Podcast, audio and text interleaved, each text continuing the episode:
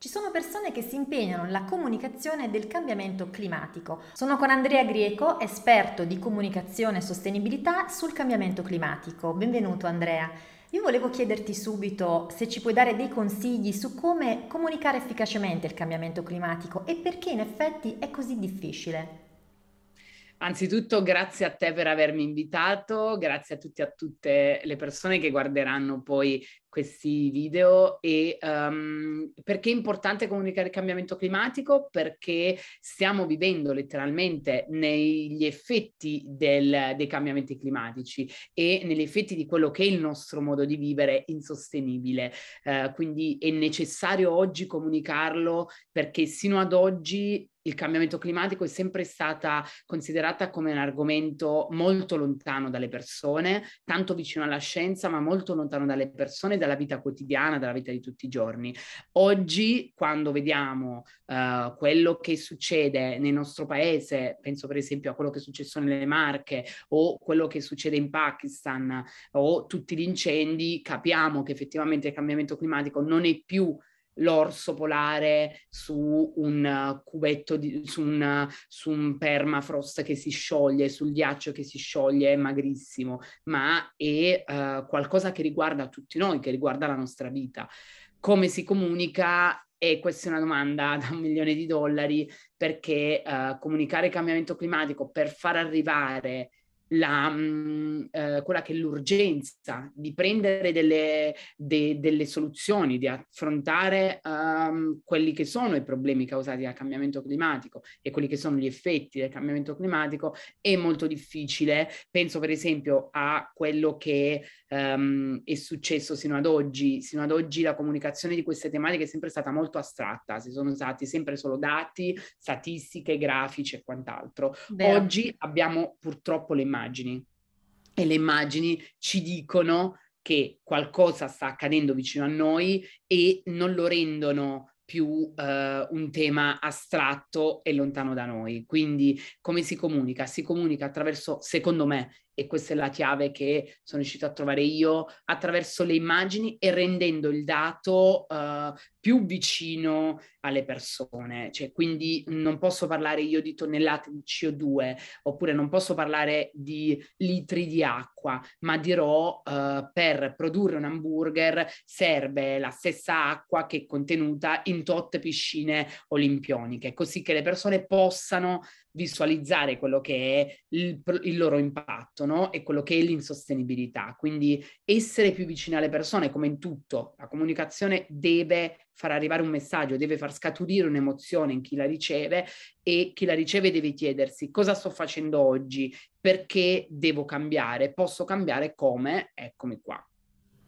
La scienza ha un clima di incertezza, nel senso che è connaturato ad ogni scienza l'incertezza, però mi sembra, toglimi una curiosità, che questa sia un po' una scusa da parte delle mancate risposte governative. Non, non ti senti un po' frustrato anche tu da questo aspetto del, dell'individuare l'incertezza come scusa per non prendere poi delle decisioni effettive?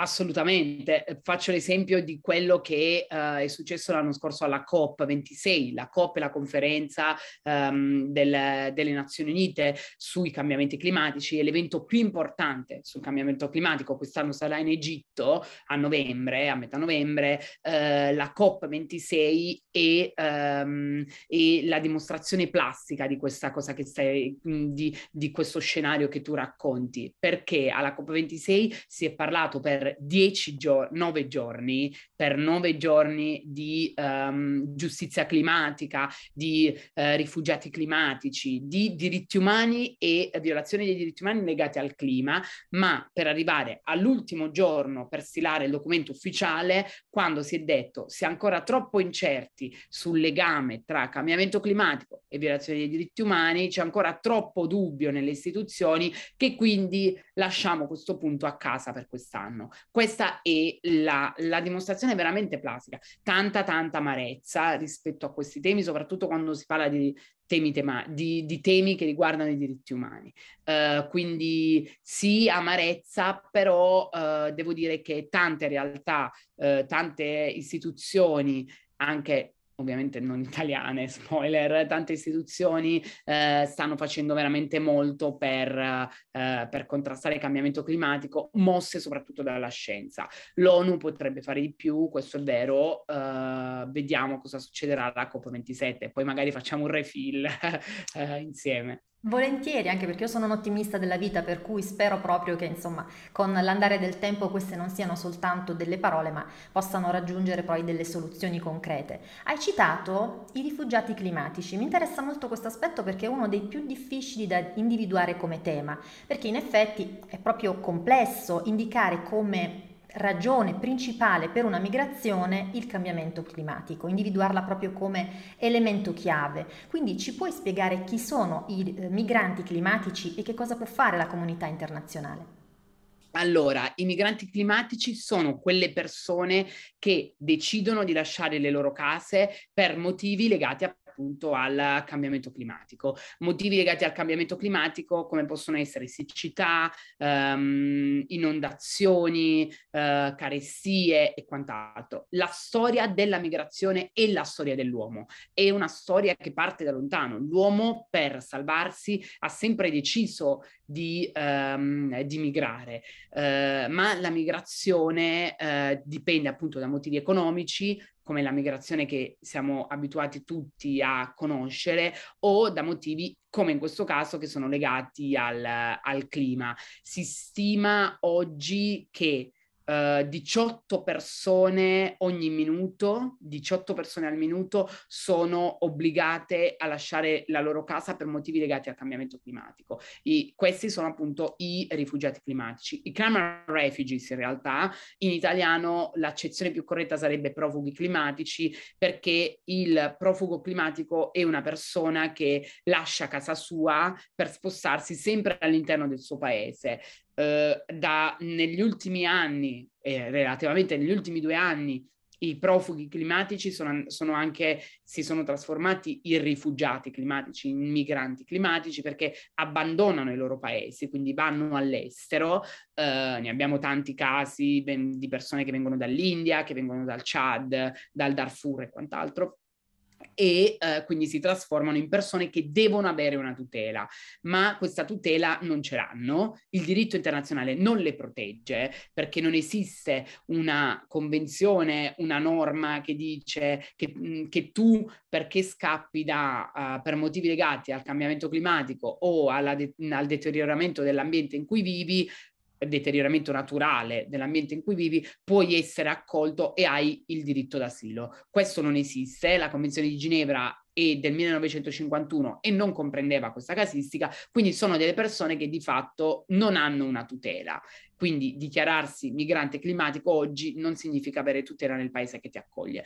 Quindi um, sono, sono, un numero enorme, sono persone che mh, oggi non lo siamo, non siamo noi, ma che potremmo esserlo domani. Uh, e quindi penso, non so, a quello che potrebbe accadere a Venezia, quello che appunto accade nelle Marche, e uh, che lasciano la loro casa per non scappare, uh, per, per, scappare dalla morte certa. Quindi, uh, quindi un primo passo quindi sarebbe riconoscere questo status proprio a livello legislativo sarebbe assolutamente prioritario oggi riconoscerli a livello legislativo, a livello normativo, a livello soprattutto di diritto internazionale. Oggi gli unici riconoscimenti dei profughi climatici sono riconoscimenti fatti dalla giurisprudenza. Cosa vuol dire questo? Da eh, dai tribunali, cioè dalle, um, uh, da quelle che sono poi alla fine le dispute che avvengono in tribunale e quant'altro. Ma quello non basta perché quello vale per il singolo Stato, non è valido a livello internazionale, quindi è necessaria una convenzione, per dirla molto facile, quindi un accordo di tutti gli Stati a livello internazionale che poi venga firmato da tutti i membri dell'ONU che dice che esistono i migranti climatici e che vanno riconosciuti secondo il diritto. Se non arriviamo a questo, un altro strumento può essere creare un fondo, che ad oggi è veramente molto difficile vista la situazione economica, creare un fondo che permetta poi alle ONG incaricate di accogliere i climate refugees. Ed è un tema molto molto combattuto questo perché poi alla fine sono persone che restano il, per strada. E mh, la vera difficoltà è che fin quando non c'è una norma che tutela queste, questa categoria di persone queste persone non si dichiareranno mai cioè è un cane che si morde la coda. Non avremo mai abbastanza dati perché queste persone non si dichiareranno mai come migranti climatici perché inizia la migrazione in media dura dai sei mesi mesi, sei mesi, dai sei mesi fino ad un anno, a massimo anche due anni. Quindi dal momento in cui una persona lascia la sua casa e arriva per esempio in Europa, sulle nostre coste. Quindi in questi sei mesi, anni, può succedere di tutto, violazioni di ogni tipo, quindi ovviamente il motivo di partenza viene dimenticato. Certo, certo, il problema principale è proprio quello, anche perché si intreccia evidentemente con la situazione geopolitica sia del paese di partenza che di quella di arrivo. Assolutamente. Andrea, a questo punto dell'intervista io mi diverto un po' a giocare con i nostri ospiti con delle domande un po' più personali, mi, me lo concederai, volevo chiederti se uno studente volesse intraprendere il tuo percorso, la tua carriera, che consiglio ti sentiresti di dargli? Allora, sicuramente essere tanto curiosi e questa è la base di tutto e non fermarsi mai anche davanti alle difficoltà. Uh, è veramente tanto tanto difficile uh, studiare questi temi perché richiede una, un, una cura costante, cioè fondamentalmente fondamentalmente non si, non si, smette mai di studiare, non si smette mai di imparare, per fortuna perché il cambiamento climatico e la scienza, cioè per fortuna perché la scienza va avanti e anche nel cercare soluzioni al cambiamento climatico e per fortuna perché abbiamo sempre più dati che ci potrebbero permettere di far fronte agli effetti del cambiamento climatico. Quindi mai smettere di essere curiosi, mai smettere di studiare e... Um, e fare di queste tematiche poi ovviamente farlo perché lo si vuole realmente, perché è veramente complesso anche a livello umano e uh, personale, perché quest'estate io sono stato per una missione umanitaria in Zimbabwe, a, grazie a CESVI, che è un'ONG italiana che aiuta le popolazioni sul posto nei paesi in via di sviluppo, sono stato in Zimbabwe e vedere le immagini dei cambiamenti climatici della siccità e delle persone ridotte eh, in povertà assoluta per motivi legati al cambiamento climatico non è assolutamente facile. Quindi anche avere una sorta di corazza che ti aiuta ad andare avanti perché è un obiettivo di vita, quello è fondamentale. Quindi studiare costantemente, essere curiosi e lanciarsi e farlo non perché è un trend, perché obiettivamente oggi è un trend la sostenibilità, non renderla un trend, ma renderla una missione di vita. Bellissimo. Un libro che ci consigli per quest'anno assolutamente irrinunciabile da leggere? Allora, un libro che uh, sicuramente vi consiglio è un libro appunto proprio su questo, sulla missione di vita di uh, Pepe Mujica, che, um, che, non è, che non è nuovo, è un libro del 2013 o 14 che uh, parla appunto della, dell'ascesa di Pepe Mujica che è l'ex presidente del, dell'Uruguay che è stata una personalità e che è una personalità uh, che dire, che, che, descrivere illuminata è poco uh, ed è stato veramente il presidente dei poveri per il suo paese, ma anche un presidente molto molto all'avanguardia su tematiche come quelle dei diritti umani, dei diritti civili, dei diritti alla salute, diritto all'ambiente e la protezione del pianeta. Tutti quei paesi di base eh, che sono paesi dell'America Latina, sono paesi che hanno, grande, eh, che hanno un grande legame con l'ambiente, che tutelano l'ambiente in Costituzione. Pepe Mujica l'ha fatto come suo uh, goal di vita, come suo obiettivo di vita e l'ha fatto nel suo mandato presidenziale. Quindi la felicità al potere è bellissimo, è veramente un viaggio immersivo in quest'uomo e in questa vicenda assurda. Ci piacciono tantissimo le persone ispiratrici del nostro tempo, quindi eh, hai fatto molto bene a citarlo, ma a proposito di questo ti chiedo se c'è una persona nella tua vita in particolare che ti ha ispirato o che ti continua ad ispirare.